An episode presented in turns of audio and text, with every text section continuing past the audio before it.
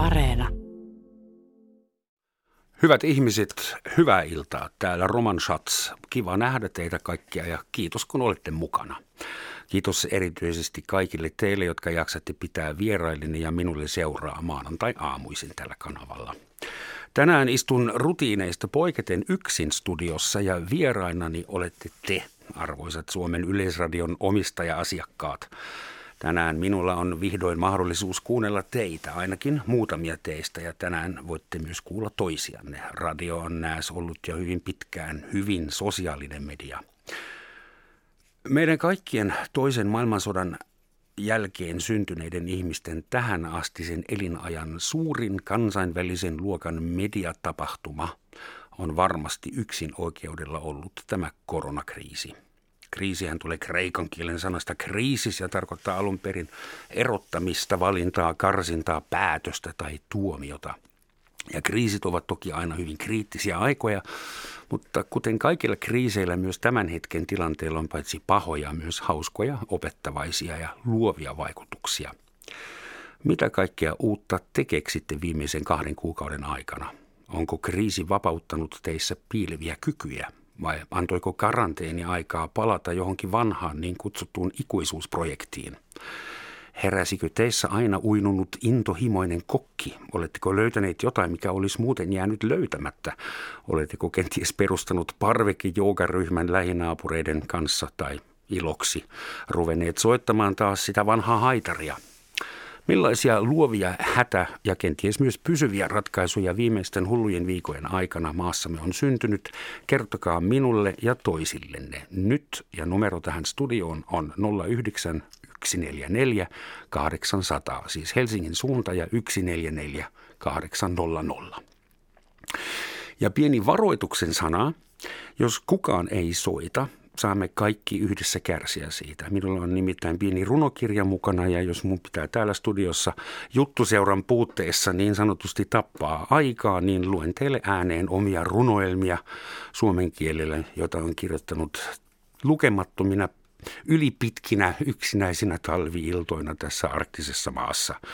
Ja kerron teille ainakin omasta mielestäni hulvattoman hauskoja pikkuhavaintoja teidän omasta äidinkielestänne. Joten parasta soittaa tänne ja numero vielä kerran 09 144 800. Kiikun kaakun, kilin kalin, tillin tallin, kanttu vei, sikin sokin, hujan hajan heikun, keikun urlum hei. Tämä oli vain pieni esimaku, mutta onneksi meillä on ensimmäinen rohkea soittaja linjoilla. Pirkko Kauppinen, Tervehdys, hyvää iltaa. No hei. No hei, mistä päin sinä soitat? Se ei no, avautunut Vanta. vielä. No Vantaalta soitan. Ihan Kau, kaukaiselta Vantaalta. Ää, mil, miten tämä kriisi on vaikuttanut sun elämään? Oliko se mullistava?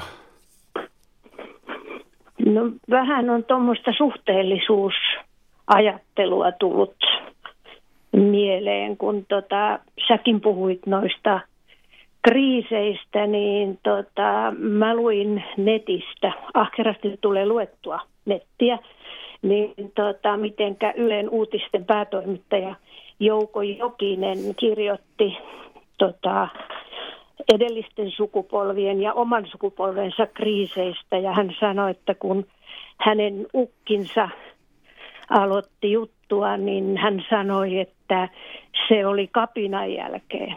Mm-hmm. Ja kun hänen isänsä aloitti juttua, niin se sanoi, että se oli sotien jälkeen.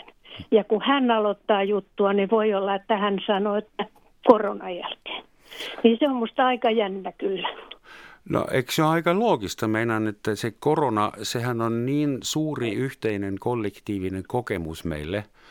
Ja itse asiassa me saadaan varmaan olla kiitollisia, että, että meidän ei tarvitse sanoa ennen sotia tai sotien jälkeen. No sepä se. Mä olen miettinyt tätä suhteellisuusasiaa sillä tavalla, että, että tota, aina tekee mieli valittaa, että pitkästyy ja on yksinään ja mitä tekisi, niin ehkä tämä kriisi verrattuna näihin aiempiin on kuitenkin aika pieni. Toivottavasti se jää aika pieneksi. Mun pitää mm. vielä kysyä sulta, sä sanoit, että sun isoisä sanoi, että ennen kapinaa tai kapinan jälkeen. Niin, Jouko Jokisen isoisä sanoi. Ja, anteeksi, Jouko Jokisen. Ja hän tarkoitti ymmärtääkseni Sisäll... sisällissotaa sillä kapinalla. No se tarkoitti varmaankin sitä, että hän katseli sitä sisällissotaa yhdeltä puolelta. Niin, siltä puolelta, jolla sitä kutsuttiin kapinaksi. Sitä niin, mä tässä yritän vaivihkaa ymmärtää. Pirkko, onko sun elämässä, oletko sä keksinyt jotain uutta tai palannut johonkin vanhaan no, nyt tänä en, aikana? Mä tiedä. Kävelen enemmän, katson televisiosarjoja, luen kirjoja, mutta niitähän mä oon aina tehnyt. Että ehkä tämä on, tää on yksinäisempää, että ehkä tulee mietittyä enemmän. Onko sun kontaktit vähentyneet nyt tässä kriisin on. aikana? Fyysiset kontaktit on vähentyneet ko- kovasti. Mutta sujuuko etäyhteydet? Ootko, onko digiloikka onnistunut sun kohdalla? No jossain määrin, jossain määrin. Etäkokouksia olen pitänyt. Hmm. Että en voi valittaa, mutta silti... Aina voi valittaa, just itse. Sitä mä juuri tarkoitin, että valitan silti. Onko Aina sulla joku elämän viisaus, jonka haluaisit vielä jakaa meidän kanssa? Kohtalo tovereille kenties. Mm. Voimia, voimia. Voimia, jep. Mm. Just. Hei, suuret kiitokset ja terveisiä Kiitos. kaukaiseen Vantaaseen. Kiitos, Vantaan, kiitos. anteeksi. Kiitos. kiitos Pirkko. Niin, elämme ei, ei koronan jälkeistä aikaa vielä, mutta pian voimme puhua siitä, että millaista oli se 2020. Ja meillä on seuraava soittaja valmiina. Tervetuloa Aalloille Lari Kärkkäinen. Kiitos, kiitos. Terve. Lari, sinä olet aikuinen mies, mutta silti sulla oli tänään ensimmäinen koulupäivä. Pitää paikkansa, joo. Millaista oli? No, oli se taas ihan mukava palata normaaliin tai onko se sitten uuteen normaaliin. Ei ihan vanhaa normaalia arkeen, mutta kumminkin arkeen taas. Lari Kärkkänen on nimittäin Töölön alaasteen luokan opettaja ja hän sai tänään lapsensa takaisin. Kyllä vai. Pakko kysyä, huomasko niiltä lapsilta, niistä lapsista jotakin tämän pitkän tauon jälkeen? Oliko levottomuutta vai olivatko he kaikki no. hyvin, hyvin levänneitä? Ensimmäinen 15 minuuttia oliko enkerit ja kaikki meni niin kuin strömseessä siellä luokassa, mutta sitten ne normaali, normaali meininki palasi takaisin ja alkoi taas ja kun opettajan arke. Mikä tarkoittaa, että suurin osa työstä on kurinpitoa ja... no ei nyt ehkä kurinpitoa, mutta semmoista pientä ohjailua hmm. sosiaalisen kanssakäymisen perussääntöihin. Miltä tuntui olla ilman lapsia yhtäkkiä silloin, kun koulut pantiin kiinni? Mä voisin kuvitella, että varmaan ensimmäiset kaksi-kolme päivää se tuntui ihan hyvältä ennen kuin vierotus saa olla rehellinen, jos näin on. No ehkä kaksi, eka, kaksi päivää ei tuntunut hyvältä. Se oli aika, aika hektistä ja autoa, että saada yhtäkkiä, yhtäkkiä koko opetustyö niin uusille urille, mutta sitten kun sen sai tehtyä, niin sitten tuntui pari päivää tosi hyvältä, että tähän sujuu ihan mukavasti ja kotona on rauhallista opettaa, kun ei voi laittaa aina mikrofoni pois päältä ja se kuoppilas alkaa häiritsemään. Mutta sitten taas, sitten taas alkoi muuttua se tunne, että alkoi olla sillä, että eihän, eihän tämä nyt ihan tämä opetusta on tottu, että se semmoinen niin sosiaalinen kanssakäyminen ja se tunnetason kohtaaminen mm. jäi sitten kyllä vähän ohueksi siinä ja alkoi, alkoi sitä kaipaamaan kyllä. Sä opetat alaasteen lapsia ja totta kai mä voin kuvitella, että etäopetus toimii hyvin, jos oppilas on hyvin motivoitunut ja täydessä angstissa ylioppilaskirjoitusten takia, mutta voisi kuvitella, että etäopetus on hyvin haastavaa, jos asiakkaat on seitsemänvuotiaita jokaisella kännykkä kädessä. Että luuletko, että tuosta etäopetusjaksosta jää paljon elämään tulevaisuudessa, tulevaisuuden koulumaailmassa? Sanotaan tekaksi niin, että kyllähän siinä varmaan, varma, varmaan vanhemmatkin kävi yhtä paljon etäkoulua kuin nämä ekaluokkalaiset. Eihän se, eihän se olisi toiminut ilman, ilman vanhempien suurta tukea, että kyllähän se vanhemmat sai yhteydet toimimaan lapsille ja oli siinä, oli siinä alkuun hyvinkin lähellä. Muutaman kerran jälkeen niin sitten vähän itsenäisemmin tietysti osasivat, osasivat olla siinä palaverissa. Vanhemmille tietysti iso kiitos siitä, että se toimi.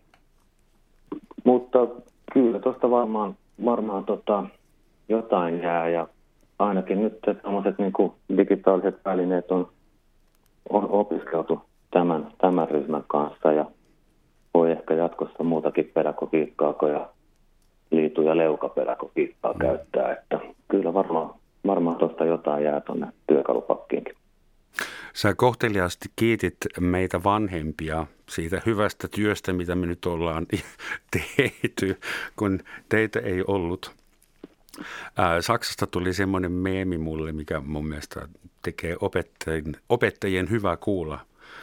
Näinä aikoina moni vanhempi huomaa, ettei ongelma ollutkaan se opettaja. kyllä, kyllä. Joo, siinä on varmasti, varmasti vähän perää siinäkin, että kotona tietysti, jos koulussa on lapsella ongelmia, niin lapsen, lapsen versio tietysti on, mm. on ehkä se koulu on se ongelma. Ja Me... koteihin, koteihin kääntyy niin päin, mutta varmasti se on sekä että. Arvostamme suuresti, että pidätte huolta lapsistamme ainakin osan päivästä. Lari Kärkkänen, suuret kiitokset ja hyvää uutta alkua koulutaipaleilla ja nauttikaa nyt kahdesta viikosta ennen kuin joudutte taas erilleen. Kiitos paljon, okay. näin Kiitos. Hei. Ja linjoilla on jo seuraava soittaja ja hän on Ilkka Huovio, joka soittaa kaupungista nimeltä Helsinki. Tervehdys. Tervehdys, hyvää iltaa kaikille. Täällä Töölössä paistaa hyvin kevät aurinko, että täällä on mukava tunne. Töölössä on aina mukava tunnelma. Aina, Nimimerkki monta vuotta siellä joskus asuneena. Mä olen ah. 40 vuotta, no, että kyllä mä pikkusen tunne. Mutta mennäänpä asiaan, joo. Mä haluaisin puhua, joo. puhua niin kuin tästä tämänhetkisestä yliopistoon pääsy ongelmasta ja tehdä joitakin ehdotuksia, että miten homma hoidettaisiin, että se menisi järkevästi jatkossa. Kirjeopiston, kerro ensin mitä se ongelma on, että me ymmärrämme. No se on siis eh, yliopiston pääsy. Nämä niin kuin hmm. ylioppilastutkinto- ja pääsykokeet, niistä pitäisi kehittää semmoinen joustavampi väylä, rakentaa semmoinen esimerkiksi jo lukiossa semmoinen opintokirjasovellus, johon kaikki ansiot voisi koota ja sitten asteittain kun tulee, pääsee eteenpäin, niin kun tietty opintomäärä on takana, niin sitten voisi sitten vois päästä niin kuin opintoihin suoraan ilman mitään tämmöisiä pääsykokeita. Just, eli sä haluat luopua pääsykokeista, yliopistojen pääsykokeista. koska ne on nyt tavallaan niin kaksinkertaiset. Ja toinen asia, minkä mä haluaisin avata, olisi tämmöiset kansalliset ja kansainväliset verkkoyliopistot, jotka nyt on avautunutkin tavallaan tämän digiloikan myötä. Että meillähän on kansallisesti aika paljon jo tarjontaa ne vaan pitäisi koota yhteen sovellutukseen, sovellukseen ja sitten saada auki ihmisille. Ja kansainvälisesti on vielä enemmän tarjontaa. On yhdessäkin osoitteessa on tuhat yliopistoa, jossa voi opiskella. Jos haluaa esimerkiksi tämän jälkeen mennä vaikka Harvardiin opiskelemaan, se käy heti siellä kolme kirjan hakuohjelmaa EDX, niin sieltä löytyy Harvard ja loistavia opintoja. Toivottavasti tämä meni otolliselle maaperälle ja kuuluviin korviin. Tästä yliopistojen sisäänpääsy tutkinnoista vielä. Mähän itse olen, luin joskus tuhat vuotta sitten Saksassa ylioppilaaksi ja siellä se on aina ollut niin ja on vieläkin niin. Ylioppilastutkinto oikeuttaa – kantajansa opiskelemaan korkeakoulussa ilman Joo. mitään, mutta meillä on sitten numerus clausus, eli mä en olisi päässyt lukemaan ää, lakia tai, tai ää, lääketiedettä tai farmakologiaa, koska silloin olisi pitänyt olla niin hyvä keskiarvo, eli sielläkin on, on rajoitus, mutta olen vähän samaa mieltä. No se oli ihan sama saksalainen järjestelmä. Täällä Suomessakin oli 60-luvulle saakka ylioppilastutkinnolla pääsi suoraan, mutta sitten alettiin kehittää niin kuin pääsykokeita päällekkäistä järjestelmää. Nyt on 50 vuotta palloteltu asiaa ihan tarpeettomasti ja tässä pitäisi ajatella niin kuin opiskelijoiden kannalta, olisiko se kohtuullista tai ajatella vähän Varmaan opiskelijat olisi samaa mieltä meidän kanssa, mutta mietin myös, että saataisiko Suomen hyvät pisapisteet johtua just siitä, että tämä seula on tehty todella, todella tiiviiksi ja vielä yksi tutkinto ja ennen kuin voi väitellä tohtoriksi pitää olla mikä siis Suomessahan on niin kuin kaksikerroksinen tohtoritutkinto. No joo, lisensiaatti, lisensiaatti on just... verran, mutta sekin on poistumassa. Ja mutta tässä on niin kuin suurin ongelma on Suomessa ja se maksaa miljardia tällä hetkellä Suomen kansalle on se, että meitä valmistuu kolme viiva viisi vuotta myöhemmin ihmiset maistereiksi kuin keskimäärin maissa. Ja, ja sitten täällä on kummallinen ilmiö myöskin se, että tulee nämä välivuodet tähän heti opintojen jälkeen, jolloin tämä opiskelurytmi katkeaa. Hmm. Se on paha juttu. Monilta jää sitten opinnot kesken ja ja sitten valmistutaan 29-30-vuotiaana kohtaan. Tässä on vain eläkkeelle suoraan pääsee väki, ettei töissä eri ollenkaan käydä. Jos tällä tavalla jatkaa, niin jos nyt pääsee kärjistää. Sitten meidät valitaan uudestaan maailman onnellisimmaksi maaksi, jos no, pääsee no, se, suoraan yliopistosta eläkkeelle. Suoraan ylioppilas, joo, se olisi hieno juttu. Mutta sitten jos vielä sallit, niin tässähän voisi myöskin – toisinpäin kääntää, että tässä on hyvin paljon työpaikkoja tämä verkko-opintojen kehittämisessä koulutusviennin osalta. Mä esimerkiksi tuo opettajan koulutus. Tällä hetkellä maailmalla on noin 7-8 miljoonaa opettajaa, jotka kysyy koulutusta. Ja se voitaisiin antaa verkossa ja maksullisena. Siinä mm. olisi töitä tuhansille ihmisille, työttömille – korkeakoulututkinnon suorittaneille mentoreille ja muille töitä. Miksi me auteta tätä työtä? Kielimuuri Usein... tulee heti mieleen, mutta sehän on aina ylitettävissä. Joo, esimerkiksi Uusi-Seelanti, joka on Suomen kokoinen maa, niin myy koulutusta kymmenkertaisesti verrattuna Suomeen. Meillä on muutama sata tuhatta me myydään ja tuommoisen koulukohtaisesti, kun verkossa on neljä, neljä miljardia ihmistä, niin sieltä löytyy kyllä – mahdollisuudet. Samaten niin kuin ulkomaalaisten kouluttaminen verkossa esimerkiksi PA-tutkinto olisi viisasta ennen kuin ne tulee tänne räntäsateeseen opiskelemaan. Ja nyt vähän... Kiitoksia. Vähän joo, mutta ihan hyvä. Välillä pitää innostua. Pikkusen, pikkusen, Eli viedään joo. koulutusta ulkomaille. Mä voin saksantaa pari pakettia. Joo, se on mutta hyvä idea näin. Mutta Saksa näissä nyt esimerkiksi näissä kansainvälisissä yliopistoissa, niin siellä on hyvin monenkielisiä huippuyliopistoja. Esimerkiksi maahanmuuttajille myöskin tämä koulutus sopii. Se, se, siellä on perusjutut on kaikki ilmasto. Et sekin kannattaa ottaa huomioon. Suomi saisi ilmaiseksi tämmöiset miljardi-investointi ja mä en uskalla sanoa, että tästä voi tulla puhetta, mutta mm. sanonpa vaan, että esimerkiksi Harvardin koulutus on korkeampi tasosta monta kertaa kuin esimerkiksi meidän koulutus, ikävä kyllä. Selvä juttu. Tämä piikki meni nyt varmaan jonkun lihaan. Joo, kiitos vaan, että jaksoit näitä. Kiitos Ilkka Huovio. Tässä oli hyviä huomautuksia.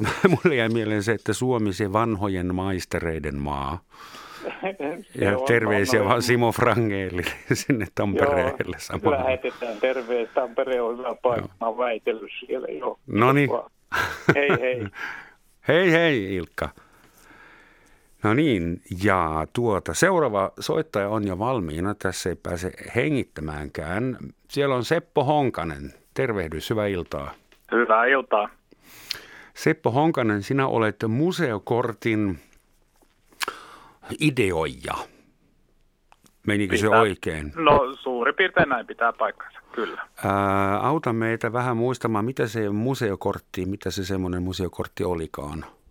Ää, museokortti on pääsylippu 300 museon Ahvenanmaalta Inariin, eli kuten, kuten tota noin, niin mainostetaan, että vuoden mittainen kulttuurimatka eri puolille Suomeen upeisiin kohteisiin. Mutta ei sisällä matkalippuja ilmeisesti. No ei sisällä joo. valitettavasti, mutta pääsymaksut joo. Muuten ottaisin heti sellaisen. Ja teillä on ollut nyt, kun museothan on ollut kiinni jo pitkään, teillä on ollut semmoinen aika erikoinen tempaus, kun te olette tehneet tai organisoineet karanteenitaidenäyttelyn, näyttelyä? Kyllä, tai, tai paremminkin tämmöinen haastekampanja, eli on, on haluttu saada ihmiset, ihmiset tota noin, niin kodeissansa värjötellessä tekemään jotain hauskaa, eli tota, karanteenitaidetta, ja seuraavaksi varmaan kysyt, että mitä se nyt oikein tarkoittaa. Eli no ei karanteeni... sen tarvikaan kysyä. Joo, vasta, vastaa jo kysymättäkin. Eli karanteenitaide parhaiten, sen, parhaiten ymmärtää, mitä, mitä se pitää sisällään, kun käy kirjoittaa vaikka Googleen, että karanteenitaidetta ja käy ihastelemassa, ihastelemalla sillä tunnisteella löytyviä hienoja, hienoja teoksia, mutta siis nämä on kopioita, eli niin kuin versioita klassikko-taideteoksista, joita on tehty, tehty, tehty kotitarpein tai näytelty, näytelty omalla, omalla porukalla, joka sieltä omasta kodista on löytynyt. Valtavan, valtavan hienoja ja oivaltavia toteutuksia, mitä ihmiset on tehnyt. Tällä tunnisteella karanteenitaidetta löytyy yli 4000 upeata versiota. Siis 4000 suomalaisten tekemää, vai onko tämä kansainvälinen, kansainvälinen Ei, homma? Suom- Suomesta löytyy 4000 ja meidän Insta-tilillä tällä karanteenitaidetta. Silloin 16 000 seuraajaa, mutta tota, ei voida ottaa kaikkea kunnia itselle. Kyllä tämä on kansainvälinen idea alun perin, eli hollantilainen, hollantilainen henkilö, jonka nimeä en edes yritä, yritä lausua, saati, saati muista, keksi tämän, tämän silloin joskus maaliskuun puolivälissä. Ja hänellä, hänellä on tota, tämmöinen Tussen kunsten quarantine, en tiedä kuinka se oikeasti lausutaan. Mä, mäkään en yritä lausua niin. hollantia, että turha, turha no niin. hokotella. Mm. Mutta siis äh, palataan vielä alkuun. Ymmärsinkö mä oikein? Eli otetaan esikuvaksi maalaus tai äh, skulptuuri, veistos, vai voiko se olla, siis mi, mi, millaisia sääntöjä on? Mitä, mitkä kriteerit pitää, pitää täyttää, että no, pääsee mukaan?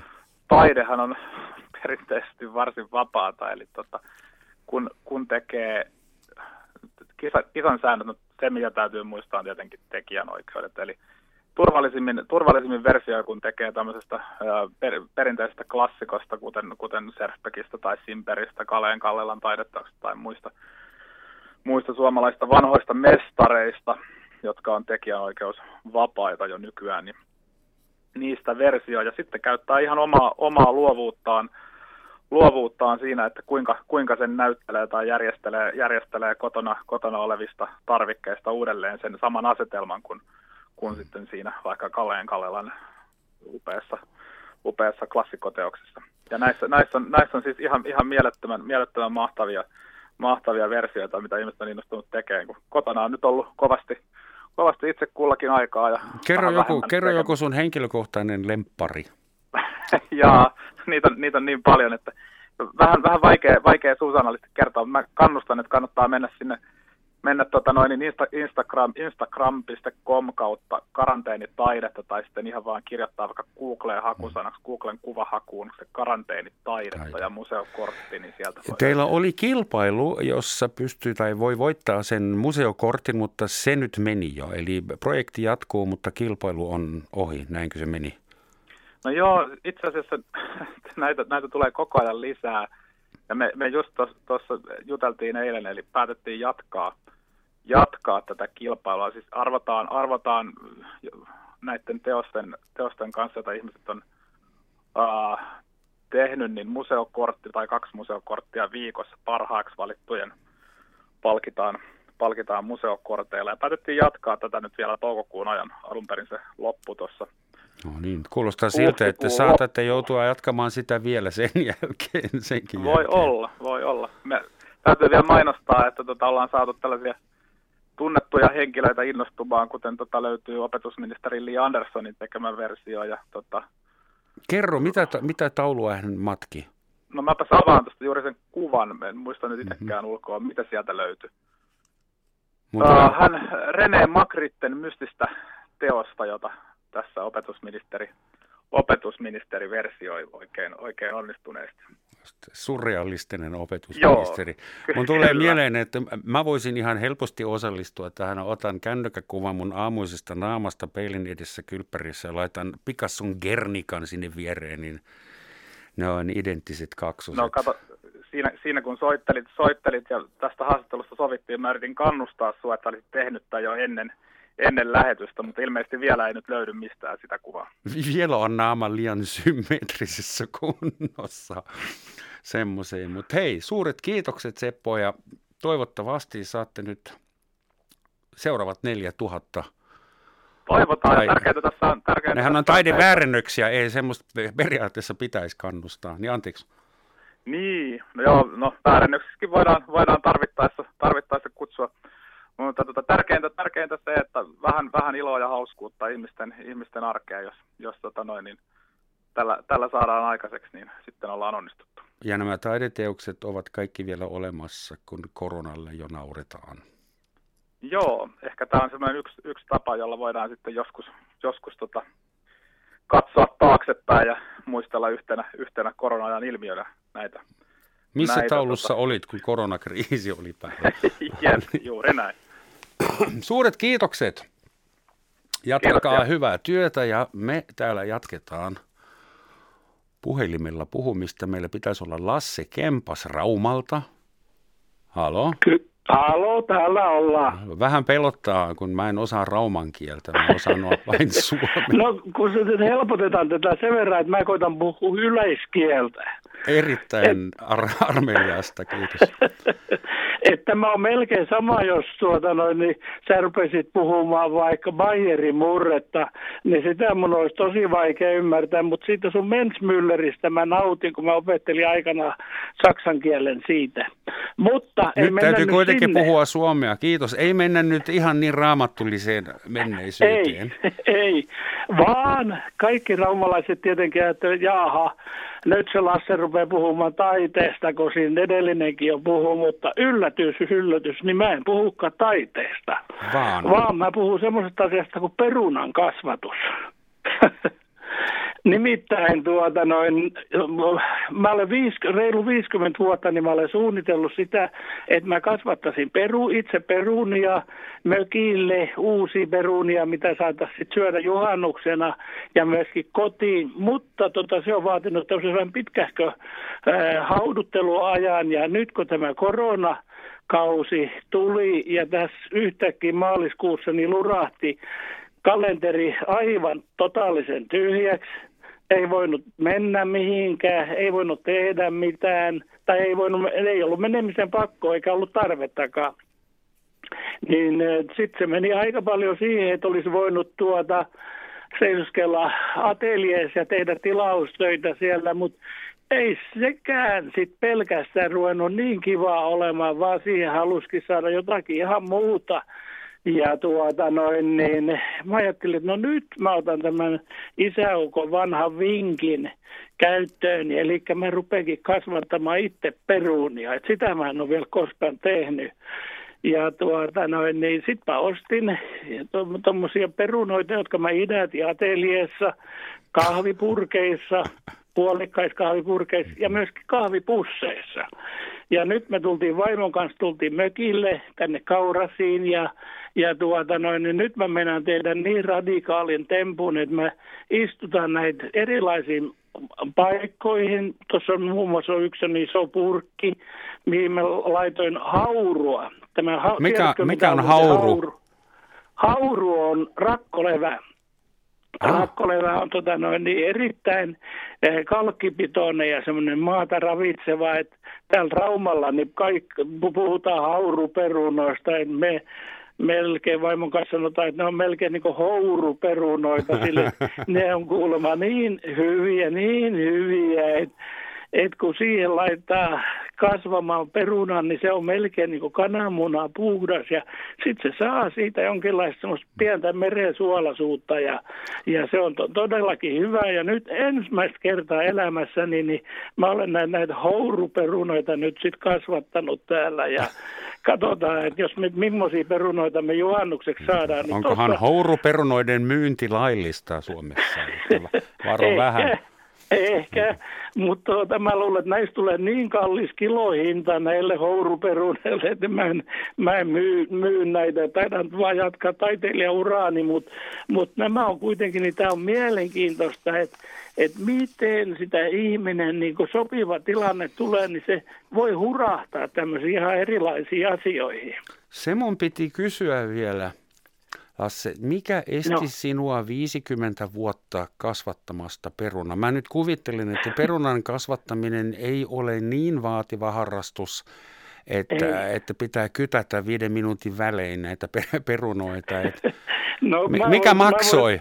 No se on tota, no se johtuu siitä, että mulla oli kansainvälinen taiteilijaura, että mä olin yksi näitä Suomen edustustaiteilijoita ja mulla oli eri puolilla maailmaa oli näyttelyitä ja tuota noin, niin kerran kun mä, mä muun muassa olemme tätä suunnitellut, niin kerran kun mä ajattelin, että nyt mä kasvataan sitten näitä houruperunoita ja istutin niitä sitten ateljeessa niin maitopurkkeihin. Ja, ja sitten kun tuota, sit tuli taas jotakin kiireä hässäkkää siinä ja mä en kerinyt sitten tota tekemään niille mitään. Ja sitten kun mä menin seuraavan kerran, niin voin tähän perunaviljelijän uraan niin keskittyä, niin, niin siellä oli semmoisia 70 senttiä pitkiä varsia. Se, se oli se kesä oli niin menetetty. Mä toivotan sulle valtavaa satoa ja paljon uusia perunoita. Muista kasvattaa myös tilliä siinä vieressä. Kyllä. Ja sitten muista myös googlettaa, että mahdollisesti voit saada jotain EU-tukiaisia tähän. Se on, se on... ja sitten tässä on kuullut, tässä on vielä sitten semmoinen yksi erittäin hieno puoli, että tuota noin, niin, tässä on nämä kontaktit, tämmöisiä vanhoja kontakteja on tullut verestettyjen opiskeluaikainen kaveri, joka on maatalon poika, niin tota, ei me ole niin kovin paljon oltu sitten tekemisissä vuosikymmenten aikana, kun ka- jokaisella on ollut se oma elämänsä. Ja, ja tota, no, mutta nyt mä soitin sitten Ekille tuossa noin ja, ja kysyin, että saan kerropas nyt lyhyesti, että miten niitä perunia oikein niin siis kasvatetaan, että onko tässä mitään älliä, niitä laittaa maitopurkkiin ja noin poispäin. Niin hän sanoi, että on siinä paljonkin älliä, että kyllä se onnistuu ja nyt mä kuulin muun muassa siitä, et nyt, nyt kun tässä näin varhaisessa vaiheessa kun laittaa, niin siihen täytyy laittaa sitten semmoinen harso päälle, että täällä on vielä niin kylmä, että jos tulee yöpakka sinne, ne paleltuu. Mutta niin, kyllä näistä houruperunoista nyt, nyt tulee kyllä niin arvokkaita, että näitä ei myydä ainuttakaan perunaa. Sä voit käydä puhumassa niille saksaa, niin niistä tulee kaksikielisiä. No, das ist eine prima idee. Sehr schön. Einen schönen Gruß an deine Kartoffeln in Rauma, Lasse. Ja, danke schön. Und auf Wiederhören. Auf Wiederhören. Wow. Tschüss. Tschüss. Joo, kyllä tämä oppi meni hyvin perille joskus monta kymmentä vuotta sitten. Ja meillä on seuraava ihminen siellä valmis. Ulla Ingervo Jyväskylästä, hyvää iltaa. No hyvää iltaa. Mites Jyväskylä, Jyväskylän karanteeni on sujunut? No joo, kyllähän tuota, tässä on kaikenlaisia, kaikenlaisia tuntemuksia tietysti ollut. Ensin ensin alkoi sillä, että ulkoilemaan, ulkoilemaan reippaasti, että kunto pysyisi ja, ja tuota, sitäpä teinkin hyvällä menestyksellä semmoista noin 50 kilometriä viikossa, niin se oli ihan hyvä saavutus minulle, joka en ole oikein ulkoilija. Se on kelle tahansa aika hyvä saavutus. ja sitten rupesin tyttärieni kanssa puhua, että jos tätä nyt kauan kestää, niin en mä nyt tähänkään ihan tyydy, että on vain neule ja televisio ja koronatiedotukset ja lenkkeily ja he ehdotti, että rupeepa selvittelemään vanhoja valokuvia. Joita on muutama kymmenen tuhatta niin jossain. Joo, valitettavasti ihan sieltä vanhempieni, vanhempieni lapsuudesta ei tietystikään, joka oli 20-luvulla syntyneitä, kauheasti löytynyt, mutta tiesin, että tiettyjä kuvia on ja tiettyjä on katseltu mun lapsuudessani. Hmm. Ja tuota, he sanoivat, että tee isovanhemmista, mummosta ja papasta heidän elämänkaarensa. Ja aikajärjestykseen?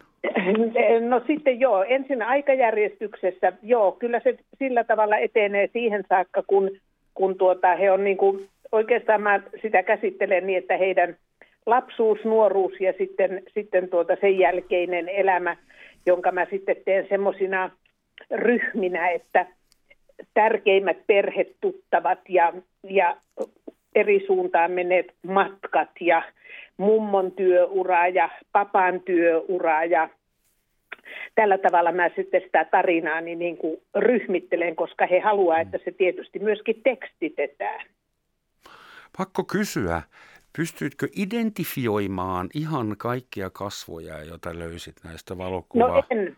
Kun mä katson en. mun omia vanhoja valokuvia, siellä on jotain vanhoja sukulaisia, josta mä en kyllä tiedä, ketä ne on. Joo, ja sitten onkin tehty sellainen päätös, että silloin kun kuvassa on, on tuota, henkilöt, joista yhtään ei tiedetä, niin niitä ei säilytetä että he totesivat, että sillä ei ole mitään viestiä sitten heille. Hmm. Eli tuota, mutta kylläpä se siihen aikaan on niin vähän otettu kuvia, että, että kyllä mä sieltä sitten aina löydän, että tossa on mummo ja tuota toista en tiedä. ja, ja tuota, tällä tavalla sitten, sitten sen kanssa on tässä edennyt. Et en, vaikeutena oli vaan tässä alussa löytää sellainen liima tai tarra, tarraa etsin ensimmäisenä, että nämä vanhat pikkusen käpertyneet kenkälaatikossa olleet kuvat, että ne sais sitten uuteen albumiin. Et mä teen tämmöistä, ei en mitään hienoa, hienoa tuota skannausta tai muuta vastaavaa, vaan ihan käytän näitä olemassa olevia kuvia. Ja, ja tuota, niitä sitten tarran löysin nyt vihdoin ja viimein, joka pitää kuvat. Ja kyllä mä sitten, kun sieltä tämä on kauhean pitkäpiimästä tämä homma tietysti, että mun pitää katsoa monia kuvia sitten rinnakkain ja sitten löytää, että aino joo, tuossa on se Annikki täti nyt edelleenkin tai muuta, että kyllä mä joudun, vähän sitten olen sillä niin kuin salapoliisina. Hmm. Aiotko sitten, kun koronakriisi on historiaa, karanteeni on jäänyt taakse, aiotko sitten järjestää suuret juhlat, jossa katsotaan kaikki vanhat valokuvat yhdessä lasikädessä – Enpä sohvalla. Tiedä. Enpä tiedä, mutta jälkipolville antaisin kyllä nyt vihjeeksi, että yrittäkää, en tiedä kuinka paljon nuoret kuuntelevat tätä ohjelmaa, mutta voi hyvänen aika, kun olisin itsekin hoksannut enemmän kysellä vanhemmilta, niin mä oon ollut omissa ruuhkavuosissa silloin, kun he ovat kuolleet 25-30 vuotta sitten, että oli niin kauheasti kädet täynnä työtä kolmen lapsen kanssa, että että jäi semmoisia hataria. Esimerkiksi mietin, että missähän kummassa vanhempani ovat ensimmäisen kerran tavanneet toisensa. Hmm. Isä oli viipurilainen, äiti oli Lappeenrantalainen. Mikähän se paikka on ollut? Olisiko ollut joku tanssilava? Suomessahan se Ei, on suht eivät olleet oikein tanssia tyyppejä, en tiedä, mutta hmm. nyt sitten tässä joskus, kun, kun mä oon nyt tätä monta viikkoa jo tehnyt, tätä selvittelyä, niin välillä huomaan, että melkein meinaan kysyä heiltä, että hei isä, sanois nyt mulle, mit, kuka tässä on, mutta, mutta sen, sen perään nyt on turha huutaa, kun hän on 91 vuonna kuollut. Okay. No siis tämä on osa myös ihmisen elämänkaaripsykologia. Mulla on usein, mitä ah, pitää kysyä isältä, ah mun isähän on kuollut ja Joo, ajat sitten, aivan. että emme, emme saa koskaan tietää, missä sun vanhemmat tapasivat ensimmäisen kerran. Joo, ja, ei. Se joo, jääkö että... heidän salaisuudeksi. Ehkä se on ihan hyvä. joo, Sulla on sitten joo. oma tarina, josta sun vanhemmat Näin, ei tiedä joo. mitään. Joo, aivan. Mutta että kauhean, voi sanoa, että on semmoisella aika iloisella mielellä tätä perkausta tehnyt että täältä löytyy, löytyy niin, kuin niin hauskoja, hauskoja asioita. Ja sitten mikä on tässä ollut kanssa semmoinen mielenkiintoinen asia, että joihinkin serkkuihin, joihin en ole kymmeniin vuosiin ollut yhteydessä, nyt soitan ja tarkistan esimerkiksi hänen ja heidän vanhempiensa syntymäaikoja. No niin. Tiedätkö, nuorille tulee... ihmisillä on Facebook, jossa tehdään just tämä sama. Joo, joo. mutta mä, mä väännän puhelimen. Mä haluan kuulla äänen. Mulle se ääni on niin äärettömän tärkeä, että sitten mä niin kuin sieltä sain, että ai niin, tuoltahan se sun ääni kuulosti silloinkin, kun tavattiin mummolassa. Me täällä radiossa ollaan hyvin tyytyväisiä siihen, että ääni on sulle tärkeä ja kiitämme on. siitä. Mä kuuntelen sun maammekirjaa joka ikinen maanantai. Älä nyt, mä en voi punastua, kun mulla ei ole aikaa. Mä oon töissä tällä hetkellä. Suuret mä kiitokset. Mä uskollinen maammekirjan kuuntelija. Että... Ouch, rimakauhu nousi just entisestään. Mutta kiitoksia sulle, kaikkia hyvää terveisiä Jyväskylään ja hyvää kiitos. inventaariota. Kiitos, kiitos. Sitä tämä on elämän ja kuvien. Ja, ja oikein hyvää iltaa. Ja muistakaa, että kuvat radiossa on parempia kuin telkkarissa. Joo. Koska ne syntyy omassa päässä. Aivan, aivan, joo. Hei, Kiitos hei. Ulla, hei. Ja hyvät ihmiset, tämä on siis Roman Schatzin Maamme ilta, suora kontaktilähetys, johon voitte soittaa ja kertoa mitä kummallisimpia karanteeni- tai kriisitarinoita tai ihan mitä vaan itse asiassa, jos rehellisiä ollaan. Ja puhelinnumero tähän studioon on 09 Helsingin suunta 144800. Ja meille ihan sattumalta on nyt puhelimessa valmiina julkis, joka ei ole soittanut meille, vaan me soitimme hänelle. Terve Tommi Korpela, ter- tervehdys. No oikein hyvää iltaa täältä. Hyvää iltaa. Töölönlahden rannalta täällä. Kävellään itse asiassa toista kertaa tänään, että kot- kotiseinät alkaa olla liian tuttuja, että parempi, parempi kuin maisemat vaihtuu. Montako kertaa on tullut Töölönlahti nyt? Ja varo näitä isovalkoisia näitä, näitä lintuja, ne puree välillä, kun tulee liian lähellä. Kyllä, täällä on, täällä on, mutta täällähän on kovat, kovat lintuja ja soidinmenot päällä. Että riittää seurattavaa. Itse asiassa tänään mä näin eriskummallisen. En ole aikaisemmin nähnyt tuon rantakaisikossa semmoinen valtava supikoira. Sen täytyy olla, me oltiin tota, rouvani Elina Knihtelän kanssa ja tota, no, niin, sitä pitkään seurattiin. Ilmeisesti näitä linnun pesillä kävi aamiaismunia napostelemassa, mutta, Okei. mutta tällaista. Supikoira, mä en, en tunnistaisi semmoisen, jos semmoinen istuisi sylissä, niin pitää katsoa. Joo, no mutta näin, en mäkään nyt ihan sataprosenttisesti varmaan ole, mutta toivottavasti se ei ainakaan rotta ollut, koska se oli melkein tämmöinen Schäferin kokoinen valtava. Schäferin kokoinen just, joo. Chernobyl-rotta. Tommi, Niin. sä oot, kuten kaikki tiedämme, näyttelijä muun muassa, myös ääninäyttelijä ja luet äänikirjoja YMS. Kuinka iso tälli tämä korona kevät on tehnyt sulle?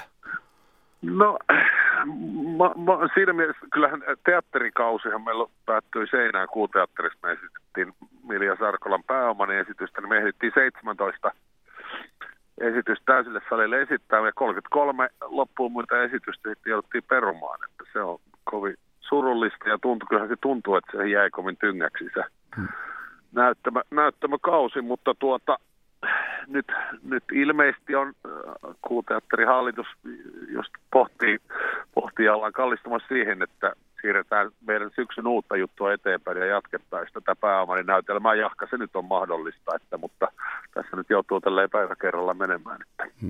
Miten hyvin sä oot pystynyt kompensoimaan? Meillä on ollut Suomessa ja kaikissa maissa olohuonekonsertteja, että sinfoniaorkesterit on esiintyneet alkareissa kukin omassa makkarissa YMS. Ootko säkin tehnyt tuommoista No en, olohuonetaidetta? en, mä, en, mä, en, mä, ihan oman perheen riemuksi vaan, mutta en tota no niin, vaan siinä mielessä on ollut onnekas, onnekas homma, että mulla oli muutamia tämmöisiä kirjoitusprojekteja, käsikirjoitusprojekteja itse asiassa työn alla, just kun tämä alkoi tämä tota, noin, niin, alkoi tämä aika, että mulla on ollut siinä kyllä niin kirjoitushommaa riittänyt, ja sitten tuli sattumalta vielä muutama lisää näitä juuri näitä mainitsemia äänikirjan lukuja, Mm. mm. että sehän on semmoista hommaa, mitä tässä nyt näyttelijänä pystyy tekemään, mutta nythän pikkuhiljaa tota noin, niin myös aletaan, että mulla on tuossa nyt viikon päästä aletaan tekemään ensimmäistä kuvaushommaa, että lyhyt elokuvaa hyvin pienellä ryhmällä ja korona-aiheinen. Nyt tämä on tämmöinen HBO on, mä en tiedä kuinka monessa maassa ne on tätä tehneet, mutta nyt on kutsuttu Suomesta neljä vai viisi ohjaajaa tekemään korona-aiheisen lyhyt elokuvan ja mä oon Aleksi Salmenperä ohjaa yhden, niin mä oon siinä, että on ihan mukavaa, että pääsee nyt sitten ihan näyttelemäänkin tuossa Hmm. viikon päästä, ainakin näin on vakaa suunnitelma.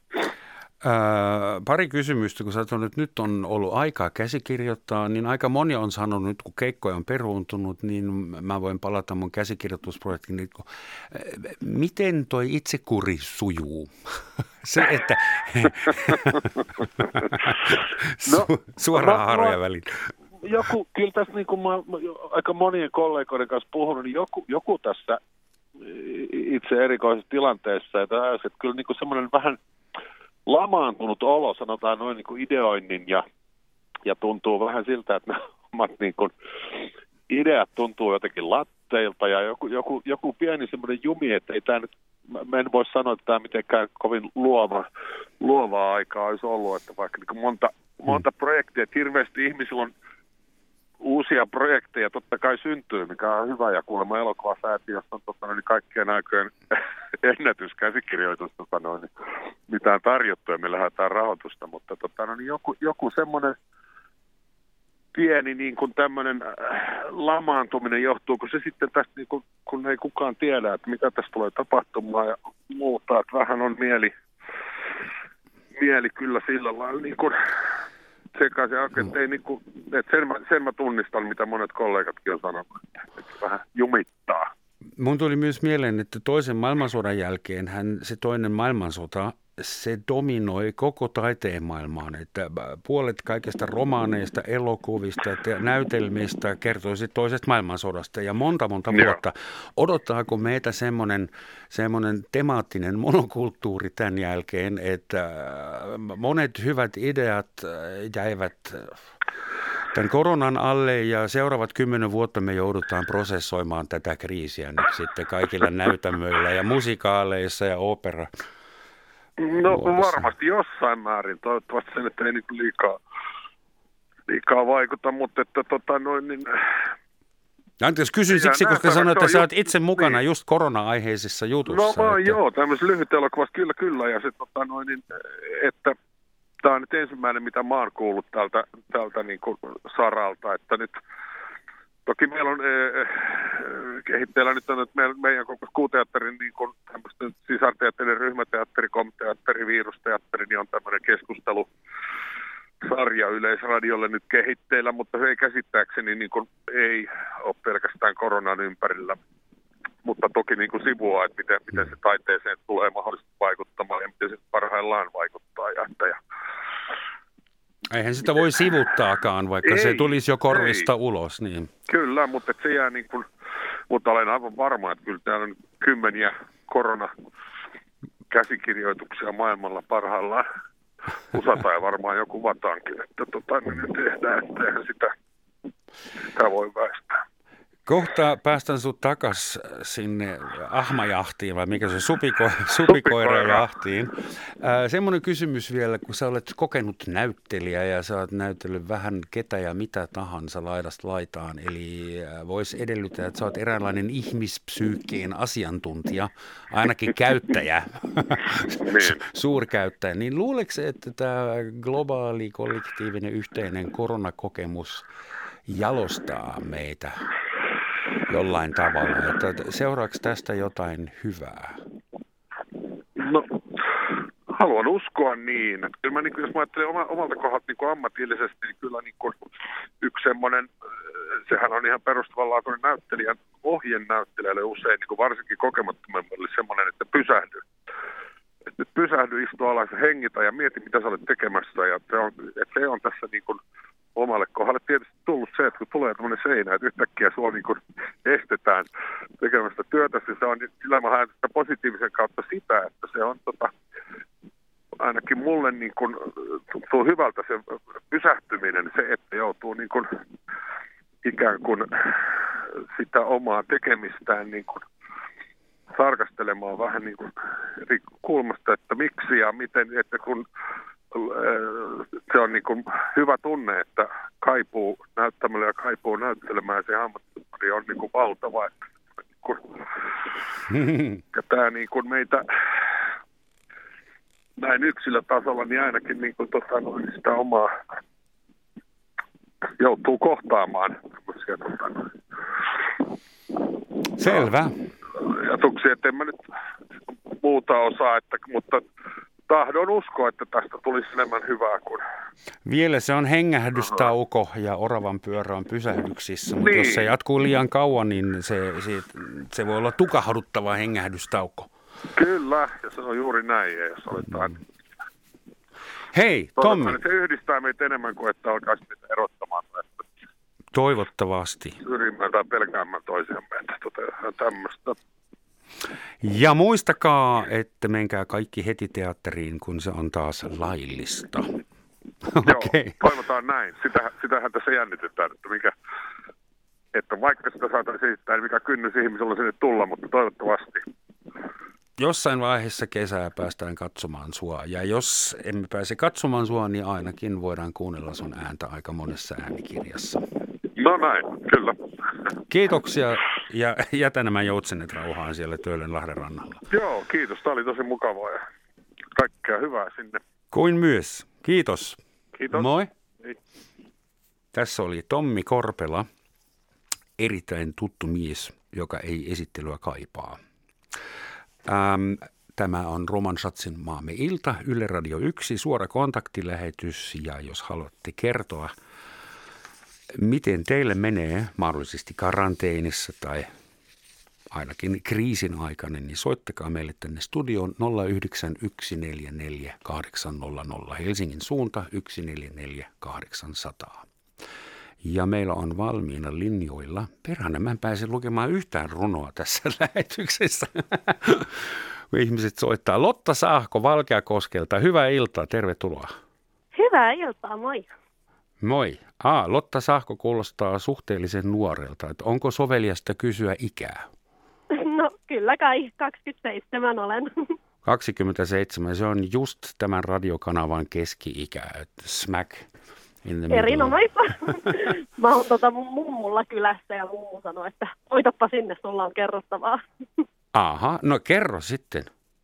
Ja ensimmäinen kysymys, miten sä voit olla mummolassa, kun mummolassahan ei saanut käydä nyt karanteenin aikana? Joo, no mä oon ollut varmaan koko Suomen varovaisin ihminen. Että tota, mä itse asiassa opiskelin ja asuin Englannissa.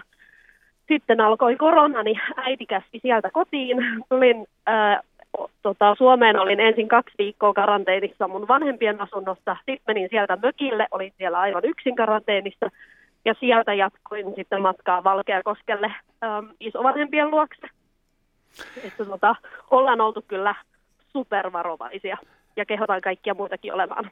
Miten se karanteeni täytyy käsittää? Siis ihan ilman ruoka jätettiin oven eteen ja ilman mitään ihmiskontakteja? Joo, tilattiin, tilattiin kaupasta ruuat ja haet, noudettiin siitä ulkopuolelta ja niin edespäin, että ollaan oltu erittäin varovaisia.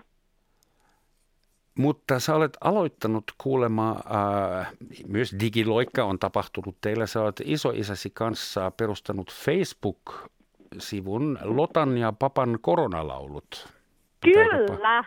Kerro Joo, vähän siitä siitä. ajattelin kertoa. Tota, no, meillä on papalla ja mulla ollut molemmilla lauluharrastus. Jo kauan papalla, ehkä vähän kauemmin kuin mulla. Mutta sitten me tajuttiin, että meillä ei ole koskaan ollut mitään yhteistä laulettavaa ja nyt olisi hyvä hetki niin kuin laulaa yhdessä, kun on paljon aikaa ja mä oon tosissaan koronakaranteenissa täällä Valkeakoskella papan yläkerrassa. No pappa Mm. rupesi sitten opettaa mulle näitä vanhoja lauluja. Ja itse asiassa pappa on 85, niin hän ei ihan muistanut niitä lauluja, mutta sitten kun joitain sanoja tuli mieleen, niin mä löysin ne netin avulla ja sitten tota, opeteltiin niitä yhdessä, kuvattiin videoita, joka päivä pari videoa siitä, miten me lauletaan ja aloitettiin tämä Facebook-sivu, joka on tosissaan nimeltään Lotan ja Papan kara, koronalaulut. Eli ne on Ja- suomalaisia vanhoja tai olemassa olevia kansanlauluja, niinkö? Joo, nämä on tämmöisiä lauluja, mitä pappa on tota, niin kuin ihan pienenä poikana koulusta laulanut. Ja sitten tota, pappa on Karjalasta kotoisin, niin paljon karjalaisia lauluja. Siinä on Karjalan kunnailla ja Heili Karjalasta ja Meinasin Tota, kysyä, että mikäs, evakon mikäs teillä on ikärajoitus tälle, tälle kanavalle? ikärajoitusta ei tietenkään ole ollenkaan. Ah, so, Mutta- sopii lapsillekin. Sopii, sopii kaikille, kyllä. Ähm, mutta siis hauskinhan on se, että vaikka tämä on tämmöinen nyt, tästä on tullut vähän tämmöinen some-ilmiö, eli meillä on aika, aika paljon tullut seuraajia tässä hyvin lyhyessä ajassa, ei ole innostunut tästä, niin, tota, niin toisin kuin muuten somesta ö, on niin tottunut, että olisi nuoria ihmisiä, niin nämä onkin varmaan kaikki semmoisia vähän yli 50 tai vanhempiakin nämä meidän seuraajat ja fanit.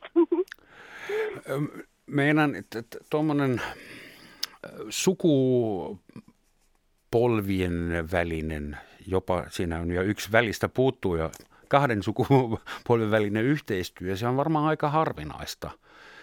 Ää, vai onko teitä matkittu, haastateltu meidän Lotan ja, ja Papan koronalaulut, niin No siis, siitä mun voisi helposti tulla tämmöinen esimerkki muille.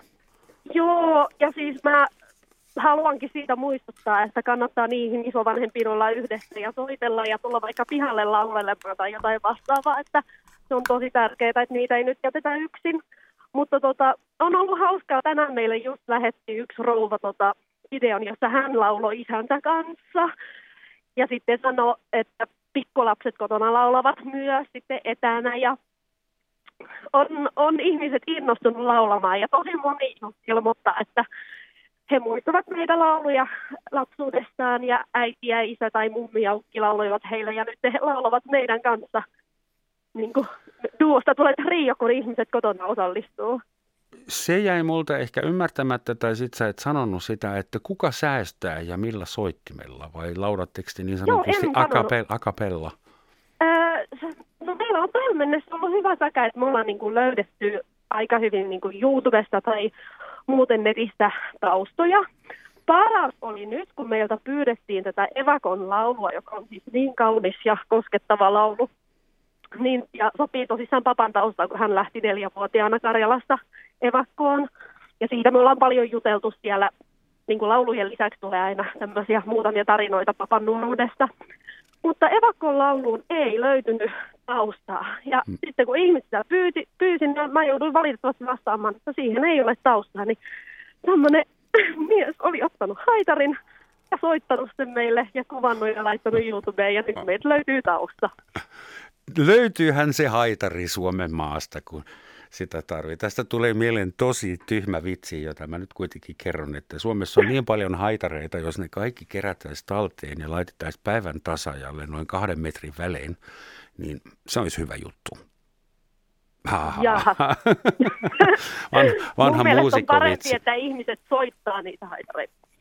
Totta kai, ilman muuta. Se, se oli katke, katkeroituneen basistin vitsi, joka ei tykännyt no joo, mutta tämä on niinku parasta, että mm-hmm. ihmiset on innostunut ja ihmiset on lähtenyt mukaan ja musiikki on tuonut tähän korona-aikaan niinku iloa ja aurinkoa ja valoa ja tota, yhdessä, yhdessä soitetaan ja lauletaan ja tarinoidaan nyt siellä Facebook-sivuilla. Siitä saitte sinfoniaorkesterit, kun te ette soita tällä hetkellä, niin ihmiset soittaa itse alakerta ja yläkerta yhdessä. Kyllä. Ja teitä voi siis Facebookista löytää Lotan ja Papan koronalaulut. Kyllä, ja Mut, hienoja vanhoja lauluja lauletaan ja sinne saa tulla ehdottamaan lisää lauluja. Teidän täytyy olla vähän varovaisia noiden YouTube-taustojen kanssa, koska joku on nekin soittanut ja jos teistä tulee megastarroja, supertähtejä, kansainvälisiä, niin teillä on aika muhkea äh, tekijänoikeusongelma sitten heti niskassa. Eli kannattaa huh. ylläpitää hyvät suhteet. Kansainvälis- kansainvälisiä seuraajia muuten onkin jo. Pappa ei sitä pysty ymmärtämään. Meillä on noin noin niin kuin ulkosuomalaiset on innostunut seuraamaan, eli niin kuin ulkomailla asuvat suomalaiset, mm-hmm. joilla on tällä hetkellä koti ikävä, kun ei pääse kesälomalle Suomeen, niin tota, Joo, ei niin, kuulu, ei kuulu jenkkaa mistään, eikä saa salmiakkeja. Niin, no sitä just. Mutta ne on kaikki innostunut kommentoimaan, missä päin maailmaa he kuuntelevat. Ja siellä on Brasiliaa ja Ugandaa ja Amerikkaa. Ja sitten mä luen aamuisin aina, otan tietokoneen alakertaa ja luen papalle kommentit, niin se ei niinku pysty ymmärtämään, että Amerikassakin hänen laulua kuunnellaan. Sitten minä pyydän, että te olisitte viisaita biisivalinnassa, ettekä laita kaikille ulkosuomalaisille liian hirveitä sotamusiikkia, liian pahoja biisejä. Kuulen, ne on kaikki todella kauniita biisejä, sen voin luvata. Hyvä. Käy vaikka kuuntelemassa. Tällä sekunnilla just nyt en ehdi ymmärrettävistä syistä, mutta heti täältä päästyä niin käyn, no niin, mä tsiikailen sieltä. Tsiikailet, ei semmoista kieltä tällä kanavalla, tämä on sivistyskanava. Hei, suuret kiitokset ja papalle terveisiä. Joo, sanoo terveisiä. Jatkakaa laulamista. Kyllä, Kiitoksia. ja ihmiset saa tulla osallistumaan. Ja seuraavaksi meillä on Toni Helsingistä linjoilla. Tervehdys. Terve, terve. Juu, Tomi ML, mutta kyllä. Ah, täällä. Mun ruutu ei, on vienyt sulta yhden. Ei haittaa, ei haittaa. Tämä on ennenkin tapahtunut, joten ei ole tottunut siihen. Mun mutta sukunimellä kyllä. on myös tottunut siihen, että se voidaan kirjoittaa miten sattuu. Sä olisit myös voinut auttaa tätä äskeistä Lottaa, eikö niin? Säästämällä. Joo, kuuntelin mielenkiinnolla sen, mikä pystyy. Mun tilanne on tällä hetkellä itse asiassa nyt helppo tähän puheluun, koska kun soitin lähetykseen, niin mä tuossa leikin majaa meidän yksi- ja neljävuotiaiden kanssa. Ja mä jotenkin tavallaan toivoin, että, että olisin voinut siinä samassa hetkessä osallistua lähetykseen. Oletko sä jossain sohvan alla nyt tällä hetkellä? Vai? nyt istun, istun yksin sohvalla. Vaimo tuli juuri esikoisen kanssa kotiin ja mm. nyt, nyt mä voin rauhassa keskittyä siihen, mitä mä sanon, niin tämä on hieno hetki. No niin. Nyt sitten sano se rauhallisesti ja keskittyneesti. Öm, mä haluan nostaa hattua kaikille niille vanhemmille, jotka ovat olleet etätöissä kotona lasten kanssa, koska kyllä siinä on monenlaista toimittamista. Ja toisaalta pitää olla myös kiitollinen siitä, että voi tehdä niitä etätöitä, mutta, mutta että meilläkin noin vanhemmat lapset, jaha, nyt ö, ilmeisesti kokataan, koska palohälytin syttyi. tota, mä en tiedä kuuluuko se, mutta vaimo hoitanee sen asian. Kohta mun pitää ehkä mennä, mutta katsotaan. Me ymmärrämme, jos sun pitää soittaa palokunta paikalle, mutta... Tämä on käynyt ennenkin, siis kun meillä päästetään lettuja, niin tämä tapahtuu, mutta nyt, nyt se loppui. Joo, niin tota, kyllä, siis se on, se on, siinä on niin paljon tunnetta ja niin paljon tapahtumia, e, e, kun näiden lasten kanssa on kotona ja siinä yrittää töitä tehdä. Meillähän on siis se optimi, tai optimi oppin tilanne, että toinen meistä vaan on tällä hetkellä työvelvoitettu, mutta, mutta on siinä silti, silti tota sitä hommaa paljon, joten hattua nostan kyllä kaikille. Olen tullut samaan tuloksen. Mullakin on seitsemänvuotias iltatähti vielä, joka nyt on ollut monta viikkoa kotona. Ja kyllä sen koulun tarkoitus on huomattavasti enemmän kuin vain se opetus. Ja pelkästään kyllä, se, että lapset on kyllä, jossain muualla kyllä. useita tunteja joka päivä ja turvallisesta ympäristössä. Aivan, aivan. Ja just tavallaan se semmoinen niin sosiaalinen so, sosiaaliset kontaktit ja näin, näin että kun tämä ei tavallaan ollut myöskään loma, koska lomalla sä voit mennä tapaamaan isovanhempia, tai sä voit mennä museoon, tai sä voit mennä uimahalliin, tai sä voit nähdä kavereita. Tässä on ollut nyt vähän varpaillaan, niin tämä on ollut hyvin, hyvin erikoislaatuinen tilanne kyllä. Nyt voi mennä Kaikki. puistoon, ja silloin niin, sitten kaikki muutkin. Kyllä, kyllä, kyllä. Puistossa mm. on, on käyty taajaan kyllä tässä ja näin. Mutta mutta kaiken kaikkiaan niin erikoislaatuinen tilanne, mutta tosiaan sitten tähän soittamiseen liittyen niin itse olen ottanut aikaa sitten, kun vaimo on lähtenyt lasten kanssa aamupäivä ulkoaluun, niin olen pedantisti ottanut sen pianosoittoprojektin. Puoli, puoli tuntia päivässä mä otan aikaa meihin just sen, ja sitten olen tässä vasta itse asiassa kolmatta viikkoa teen tätä asiaa, mutta on sellainen vanha harrastus, minkä... Eli sä joskus soitit jo nuorempana? Mä, no, joo, mä soitin siis viulua 11 vuotta ja pianoa kanssa viisi vuotta, mutta sanotaan, että se pieno ei koskaan sillä tavalla iskenyt, mutta nyt niin kuin vanhempana, kun on löytänyt tämän klassisen musiikin, niin mä lainasin Bartokin nuotin ja aloin ihmettelemään sitä, että miten nämä asettuu tänne viivastolle. Bartok, tuommoinen kevyt, helppo aloitus. Ei, ei, no itse asiassa se oli hauska, kun mä kuulin, kun kun mä oon siis ollut hirveän kiinnostunut tästä klassisesta, oli mustanomaisesti Bartok, ja se ei ollut ollenkaan tuttu siis mulle nimenä vain. Ja sitten se Bartok on tehnyt tämmöisen sarjan For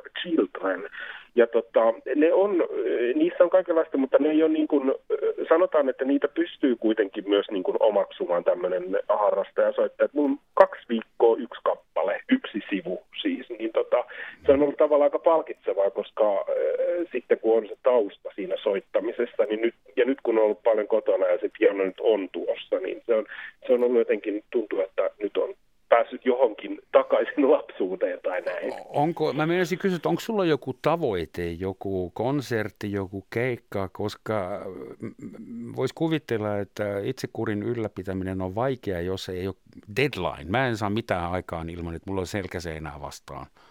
Pystyykö no, sä har- harjoittelemaan ihan muuten vaan? No mulla on tämmöinen filosofinen tavoite, että tavallaan mä haluo, haluaisin mä, mä en halua harjoitella aina, kun lapset on kotona, kun mä tavallaan haluan, että se on oma hetki, mutta mä halusin myös, että niin kun noin lapset tavallaan oppisivat siihen, että näkisivät, että okei, okay, toi tuon skulaa nyt ja se niin kuin, tuota samaa kohtaa vaan jauhaa. Että tavallaan siitä niin kuin, he passiivisesti niin kuin oppisivat sen, että, että tota, sellaista se soittaminen koska mun soittaminen on hienoa. Tai siis musiikki ja taiteet, kirjallisuus, kaikki, niin ne on, ne on niin kuin hirmu jotenkin tärkeitä, tärkeitä asioita silleen elämässä, että ja niitä, niihin silleen sisään pääseminen. Ei sillä tavalla, että niitä ohjataan tavallaan lapsille niin kuin ylhäältä päin, että nyt pitää tätä, vaan että se jotenkin heidän maailmansa sille uisi pikkuhiljaa, niin tota, semmoinen tavoite ainakin tässä. Sitten kyllä itselle ehkä sellainen, että sitten kun kun mä olen tuon sarjan saanut tuosta haltuun, siinä on neljä, viisi kappaletta, niin sitten mä sen jossain esitän jollekin, mutta, mutta se nyt on, se on tavallaan sitten to, toisarvosta. Enemmän se on sellainen oma hetki, että kanssa ja jauhaa. Ja jauhaa sitä pedanttia jauhamista, metronomia koko ajan muutama pykälä. Et heti kun se alkaa mennä, niin sitten taas laitetaan vähän tahtia kovemmaksi, kunnes saavutetaan esitystempoja. Ah, te klasarit, heittäkää se metronomi roskekseen. Ei, se on ihanaa. Se on ihanaa. Mulla on pop, pop ja rock tausta, niin nyt sitä vasten se on sitten taas niin kuin mahtavaa puuhaa ton niin kuin okay. metronomin kanssa. Sitten voidaan sallita, sallia sulle metronomi. Niin, Semmoinen juttu, toi musiikki ei voi mennä hukkaan senkään takia, että mitä se aivoille tekee. Mä luin muutama vuosi sitten kirjan, joku psykologi oli kerännyt kaikkien Nobel-palkittujen henkilöiden elämän kerrat. Hän oli Joo. jättänyt pois ainoastaan äh, rauhan Nobel-palkinnon saaneet, koska puolet niistä on roistoja ja se on niin kuin hämärä porukka ainakin suurilta osin. Mutta kaikki tiedeihmiset, arvaa mitä niillä oli yhteistä kyllähän tästä matematiikasta ja musiikista paljon puhutaan. Musiikkiharrastus. Lähes Kyllä. kaikilla nobelisteilla on ollut jonkinnäköinen musiikkiharrastus nuorena, vaikka kukaan. Siis soittihan se Einsteinkin viulua, joskaan ei vissiin kauhean hyvin. Hauska, kun nostit Einsteinin, koska Einstein on syntynyt päivälleen sata vuotta ennen kuin minä. Siis päivälleen 14.3. 1870. Kuinka sä kestät Toni elää tuommoisen paineen alla? Mä, mä, tota, mä olen suurimmat saavutukseni jo luultavasti tehnyt ja mä pystyn nyt kokemaan, että se riittää. Wow! Niin. Tämä, Tä, tällaisen, tällaisen asenteen tasolle mäkin haluan vielä jonain päivänä tässä elämässä päästä. Hei, suuret kiitokset pieni, pieni sulle. kysymys vielä Joo? sulle. Hei, onko totta, että Yle Ykkösen kuuntelijoiden keski 27? Ei, se oli, se, se oli vaihtoehtoinen totuus. No niin mä mietin, koska mä oon nyt vasta löytänyt oikein niin kuin tosissaan, niin mä, siis radio on ihana media, se on ihana formaatti, se on ihana laittaa soimaan ja pääsääntöisesti Yle Ykköstä, koska se haastaa ja sitten toisaalta se, se voi vaan olla siellä taustalla. Mutta mä mietin, että voiko olla näin. mä M- mulla ei ole tarkkoja lukuja, mutta mä veikkaisin, että reippaasti yli puolet tämän kanavan kuuntelijoista kuuluu johonkin riskiryhmään. Ja me ollaan tosi ylpeitä siitä joka ikka. Mutta tämä tärkeää työtä ja hienoa, että on radio. Kiitos siitä. en minä sitä keksinyt, mutta otan kiitokset vastaan. Kiitos Toni. Hyvä. Radion taisi keksiä Guglielmo Marconi ainakin. Hän sai sen toimimaan. Keksintö, saattaa. Se keksintö oli varmaan jonkun saksalaisen. Kiitos. Jaa, numero piti vielä sanoa, että jos haluatte purkautua tulivuoren lailla tai purkaa kokemuksia, niin mitä kaikkea hassua teillä on tapahtunut, mitä uutta olette keksineet, millaisia piileviä kykyjä teissä on räjähtänyt päivänvaloon tämän kriisin aikana, niin soittakaa meille tänne studioon numeroon 09 144 800. 09 144 800. Ja linjoilla on Kristiina Kunnas. Hyvää iltaa. Iltaa, iltaa. Minä tässä vielä hekottelen tuota edellistä keskustelua. Aha. Saa jatkaa hekottelemista. No ei, ei vaan se oli vaan niin hauskaa tämä kysymys, että onko tämä keski-ikä 27 vuotta, niin se tietysti tota, aiheutti naurunpyrskähdyksen ja muutama muukin. Niin se nuori ihminen ei ymmärtänyt sitä vitsiä, mistäköhän se, se johtui. Aivan, aivan. Mutta nyt ollaan Joo. taas suurin piirtein keskinämme samassa ikäluokassa. Että Joo. mun ruutuun on ilmestynyt semmoinen tiedonpätkä, että sinusta on tullut juuri iso vanhempi. Joo. Veikkaanko Joo. oikein, että iso äiti? Joo, veikkaat aivan oikein. Ja, ja ensimmäistä kertaa, niin, mm. niin sehän, niin kuin, mm, se, sehän ei voi niin kuin jä, olla jättämättä jälkiä. Onko se, ja, miltä se tuntuu? Mulla se on vielä edessä. Että, tota, ähm, suosittelen sitä. No enhän mä voi itse siihen hyviä. vaikuttaa. Ei, se pääsee siis, se on, se on hirveän hauska, että on näitä tämmöisiä läppiä, että jos olisin tiennyt kuinka ihania ne ole, ovat, niin olisin saanut ne ensin ja tämän, tämän tyyppisiä. Tota, on, on se ihmeellistä, koska siihen ei voi itse vaikuttaa ja ei voi yhtään tietää, saako omat lapset koskaan, haluavatko he, pystyvätkö he ja niin poispäin. Niin, niin sitten kun tämmöinen uutinen kerrotaan jo hyvänä aika, sehän ihan, ihan järkyttää koko maailman. Ja, ja tota, sitten tämä syntyi tämä pieni ensimmäinen pojanpoika niin, niin kuin tähän koronakevään niin kuin siihen maaliskuun alkuun nimenomaan. Että et, tota, et ei mennyt sitten kuin kaksi viikkoa, niin sen jälkeen oli sitten poikkeustila päällä. Ja, ja sitten me jouduttiin eroon hänestä, koska, koska tota, todettiin, että on järkevämpää lähteä vapaa-ajan asunnolle tänne Itä-Suomeen tai tänne tota Savoon, kuin jäädä Helsinkiin niin kuin sinne hyvin tiheästi asuttuun paikkaan vielä, missä on meidän, meidän minun ja mieheni, isoisaksi tulleen mieheni tota, se Helsingin koti. Ja, ja sitten tota, sitten alkoi se kauhean haikeus. Siis nyt niin kuin mä korostan sitä, että on tämmöistä hyväosaisen nillitystä, että, että mä niin kuin valitan siitä tai haikeilen sitä, että mä en pääse näkemään lapsenlasta, kun on niin kuin todellista yksinäisyyttä ja monenlaisia oikeita suruja ja, ja sairastumisia. Ja, ja Onhan sekin oikea suru. Mutta se oli oikea haikeus. Se oli hmm. oikea haikeus ja me oltiin kuusi viikkoa niin, että oltiin muutama kerta päästy näkemään se suloinen pieni poika. Ja sitten kuusi viikkoa meni niin, että ei ollenkaan ja eikä ollut tavallaan tietoa, milloin me uskalletaan palata takaisin. Ja, ja nyt, nyt on se tilanne, että vaikka meillä on vielä iäkkäitä vanhempia jäljellä, niin, niin myös meidän lapset nyt sitten jo huolehtii meistä, että vaikka, vaikka ollaan niin kuin tästä 60 molemmin puolin, niin, niin toinen, toinen iso vanhempi on yli, täyttänyt 60 ja mä oon vielä vähän vaille, niin ne niin kuin huolehtii meistä, että me ei saataisi saada tartuntaa. Mutta siis sunkin että, vanhemmat elää hmm. vielä, eli tuolla pienellä Joo. pojalla on myös iso, iso vanhemmat On, on, on, on ole, olemassa vielä, vielä tosin jo muistisairas niin kuin iso, iso äiti, mutta sitten tota, minun isäni on, on, on tota vielä, vielä kovin muistavainen, ja, mutta iäkäs. Että on, on vielä niin kuin tätä seuraavaa sukupolvea ja sitten isän, isän ihana vaimo, että mulla on oma äiti kuollut nuorena, että sitä isovanhempaa ei ole sitten ollut minun pojilla, mutta, mutta on ollut tämmöinen tämmöinen sulonen mummi, mummi, bonusmummi sitten. bonusmummi. Sä olet nyt itse mummi, uunituore. Kyllä. Äh, onko sulla joku malli? Mä mietin joskus vanhempana, äh, lapsihan voi olla projekteja, että meidän poika se menee NHL pelaamaan lätkää ja ostaa vielä sitä oma kotitalon tai opiskelee lääkäriksi tai presidenttihän tästä tulee. Niin äh, suht, suhtauduksia niin kuin lapsen lapseen, pojan poika tai tyttären poikaan lungimmin? Onko iso, onko se niin kuin... Jaa, Joo, suhtaudun, mutta mä, mä kieltäydyn tuosta, mitä, mitä mallia tarjosit. Että ei, en ole yrittänyt saada lapsistani jotain sellaista, mitä itse en ole tavoit, tavoittanut mm. koskaan. Et en, sellaista ei ole semmoista pakkomielteistä suhtautumista ollut lapsiin, mutta semmoista voimattomuuden ja semmoista tunnetta oli aikanaan, että, että kykenemättömyyttä hyväksi kasvattajaksi. Se ei ole mikään helppo tehtävä olla vanhempi.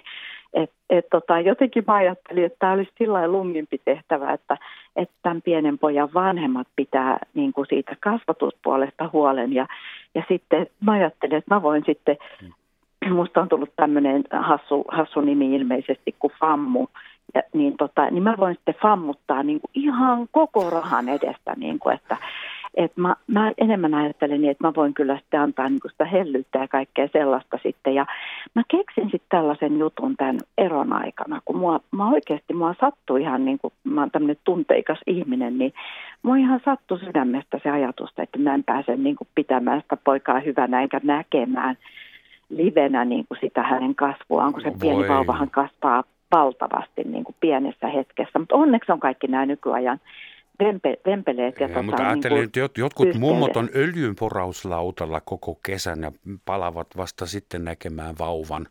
Tai kyllä, tämän. kyllä, kyllä, kyllä. kyllä no, mä luulen, että teidän suhde on turvassa ehtii jo. kehittyä. No, Sä sanoit, että vanhemmuus on vaikeaa. Mä väittäisin, että se on homma, jossa takuulla, takuulla feilaat. Että vanhemmuus on tehtävä, jossa ei voi onnistua. Voi vain epäonnistua eri, eri tyylillä ja eri tavalla. Mm. Niinpä. Hei, onneksi Mut olkoon, ihmeellistä. Fammu. Joo. Joo, ja Kristiina viimeiseksi sanon vielä, että mä keksin tänne, että mä lähetän kirjeitä sille pienelle pojalle. Ja niitä on nyt sitten kirjoitettu ja niitä luetaan sitten aikanaan hänen kanssaan. Okei. Joo, Tämä on todella oli hieno idea. Hän- selviytymiskeino. Tulee mieleen semmoinen niin kuin aika, äh, aikakupla. Joskushan laitetaan maahan niin kuin tämän kevään erilaisia esineitä ja lehtileikeleitä, että ne löytyy, leikkeitä, että ne löytyy sitten sata vuotta myöhemmin, että sä teet semmoisen. Mm. Hienoa, kiitoksia, Kyllä. mutta älä kirjoita liian, liia, liiallisesti kaunolla, koska sitten kun se poika on koulussa, niin sitä ei ehkä enää osata. Kirjoita tikkukirjaimilla- tikkukirjaimilla. Ihan, ihan tuommoiseen näppikseen. Joo, kyllä. Kiitoksia Kiitos ja sulle Kristiina jatkoa. Ja Joo. karanteenin jatkoa ja kesää. Ja nyt on linjoilla vanha, miten sanot, kilpailijani, eikö niin? Pirkko Arstila, tervehdys. No terve, terve. Muistatko niitä aikoja, kun oltiin verivihollisia? en. en, en, mu, en muista. Oli Pi- niin paljon huonompi tanssia. Ei se siitä johtunut. Niin teille selitykseksi Pirkko Arstila, hyvin tunnettu eläkeläinen, riskiryhmäläinen ja ylpeä siitä. Hänellä ja minulla meillä on pitkä historia. Vuonna 2007 olimme yhdessä viihdeohjelmassa nimeltä Tanssii tähtien kanssa. Ja Pirkko, sinä sait lähtöpassit ensimmäisenä ja minä sitten heti seuraavana. Kyllä, ja huokasin helpotuksesta, koska se oli aika rankka rupeama. Oliko se sullekin, äh, tuliko se sullekin yllätyksenä, kuinka rankkaa se oli itse No, asiassa? kyllä se oli rankempaa kuin olin kuvitellutkaan, mutta sitten mä muistan sen, kun se oli loppunut, niin mä olin niin loistavassa kunnossa, että mä tunsin olevani kolmekymppinen. Sama juttu täällä, mun vatsa alkoi just lähteä, niin sitten ne heitti mut ulos ja mä rupesin taas syömään. No. Juu, mutta sut tunnetaan tietysti, muistetaan tällä kanavalla, jonka keski-ikä on 27, muistetaan MTV3 uutisankkurina myös kolumnistina. Mutta tällä hetkellä sä olet uudessa kaupungissa karanteenissa. Niin. Kyllä, tämä on aivan loistava karanteenipaikka, täytyy sanoa. Mä oon täällä kuin herran kukkarossa, kun eihän täällä näe ihmisiäkään missään. niin sekö on kiva, ettei näy ihmisiä Joo, missään? se, se, on, se on turvallista. Sitä mä tarkoitan, että tämä on erittäin turvallinen paikka. Että mulla ei ole täällä mitään semmoista huolestunutta oloa eikä ahdistunutta oloa. Ja kun mä katson ikkunasta ulos nyt, niin mä näen merta ja mä näen puita ja vihertäviä oksia ja oravia ja kaikkia tällaista, niin tämä, on, tämä maailma on niin kaukana siitä maailmasta, minkä mä näen televisiosta ja uutisista. Mutta oliko sun elämä sitten siellä uudessa kaupungissa jo ennen koronakriisiä niin bukollinen ja idyllinen ja Joo, täällä on aina idyllistä, koska mullahan on ollut kakkoskoti täällä vuosikymmeniä. Että tämä ei ole mikään tämmöinen tilapäinen paikkakunta, vaan tämä on täynnä lapsuuteni muistoja ja tämä on aina ollut tämmöinen rauhoittava kaupunki minulle. Rauhoittamisesta puheen ollen, kun me vähän viestiteltiin ennen tätä lähetystä, niin sä sanoit sähköpostissa, että sinä vaadit saada puhua kissastasi. Koska mun piti kysyä, että mitkä, mitkä suhteet, ihmissuhteet ja muut suhteet on nyt muuttuneet tämän koronan takia, niin kissa tuli sulle mieleen. Kukas hän no, mulle on? Tuli, no mulle tuli, mulla on tämmöinen egyptiläinen rotukissa, jolla on hyvin suomalainen nimi nimeltä Eetu. Mutta mm, se, miksi mä haluan nostaa hänet tähän keskusteluun, on se, että, että kaikki me, joilla on lemmikki, on se sitten kissaa, koira tai lammas tai mikä lie, niin olemme hyvin onnellisia, koska jos...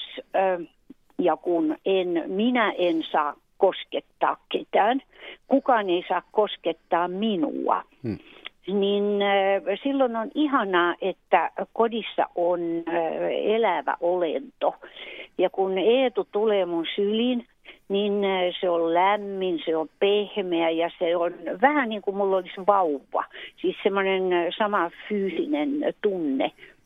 Ja se tuottaa niin kuin tämmöisessä karanteenielämässä valtavan paljon iloa ja lohtua, että jos mä kuuluisin niihin ihmisiin, jotka ei, jolla ei ole, joka ei pysty pitämään eh, esimerkiksi allergiasyistä eläintä, niin mulla olisi varmasti kultakala. Mm, tai käärme tai joku semmoinen. Jolla... Joku, joku semmoinen, joka Ka- tuo sen eh, semmoisen elämän, el, elämän, että eh, vaikka mä oon tottunut elämään yksin ja muuta, mutta mulla ei ole koskaan elämässäni ollut tämmöistä tilannetta kuin nyt. Että sähän tiedät, että mä oon sosiaalinen city-ihminen. Kyllä vain. Ja, nyt, ja no. nyt, mä, nyt mä olen täällä pienessä kaupungissa kaupungissa itsekseni niin, että mä en ko- kovin paljon ole täällä niin kuin sosiaalisia, niin kuin sosiaalisia, sosiaalisesti liikkunut, niin tämä on hyvin mielenkiintoinen vaihe. Elät symbioosissa Eetu Kollisi kanssa. Kyllä, no. kyllä, juu. Ja sitten mä luen sille joka päivä ääneen Oh, mitä sä luet se, hänelle? Mä luen sille, mä luen, en, voisin kyllä lukea. Mä luen sille kaiken näköisiä, kun mä luen lehtiä, niin mä luen sille ääneen ja sitten se istuu tuolla lattialle ja kuuntelee ja se on, sit siitä tulee semmoinen hassu tunne. Kun Pitääkö se on meidän näkö... olla huolissamme? Juu, Puhut, pitää. puhutko sä myös Eetulle? Vastaako Eetu? No mä kuvittelen, että se vastaa, koska mm. se, se kovasti koittaa ymmärtää ja sitten mua alkaa aina naurattaa, koska nämä asiat, mitä mä luen sille, on hänen hilseensä ulkopuolella. Pirkko, jotkut saattavat myös muistaa tai tietää, että sä olet T-alan aktivisti. Juu, olen. Sä et ole ateisti, vaan suorastaan teisti ja sut on nähty T-messuilla ja sä oot kirjoittanut T-kirjoja. Onko sun suhde teehen nyt muuttunut? Pidätkö no pitkäveteisiä joo. teeseremonioita Eetun kanssa? Kyllä, pitää täsmälleen paikkansa, koska mikään ei ole niin hy- hyvä aihe tämmöisessä karanteenielämässä kuin pitää itsensä kanssa teeseremonioita. Koska mullahan on kaapi täynnä mitä ihmeellisimpiä ainutlaatuisia teelaatuja – hmm. joita mä oon säilyttänyt sitä varten, että kun luokseni tulee joku toinen teen juoja, niin sitä voimme yhdessä nautiskella. Mutta nyt kun täällä olen ihan itsekseni, niin mä olen alkanut nautiskella niitä kaikkia ja mä oon löytänyt uusia ihania makuvivahteita ja mä istun tuossa parvekkeella ja katselen merta ja juon suloisista kupeista kummallisia laatuja. Ja mä muistan, että sä tykkäsit semmoisesta antiikkiteestä kuin puer. Joka niin maistuu nyt... navetalle ja mullalle. Juu, joo, semmoinen äijätee.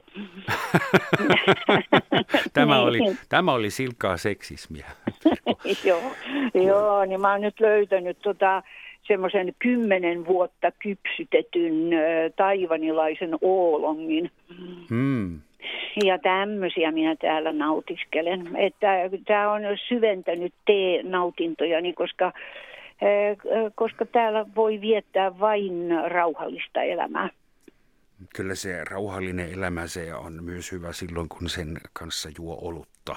Ei millään pahalla, mutta mä odotan tässä jo tynnyrissä kypsynyttä kolme kuukautta vanha vaalea laager.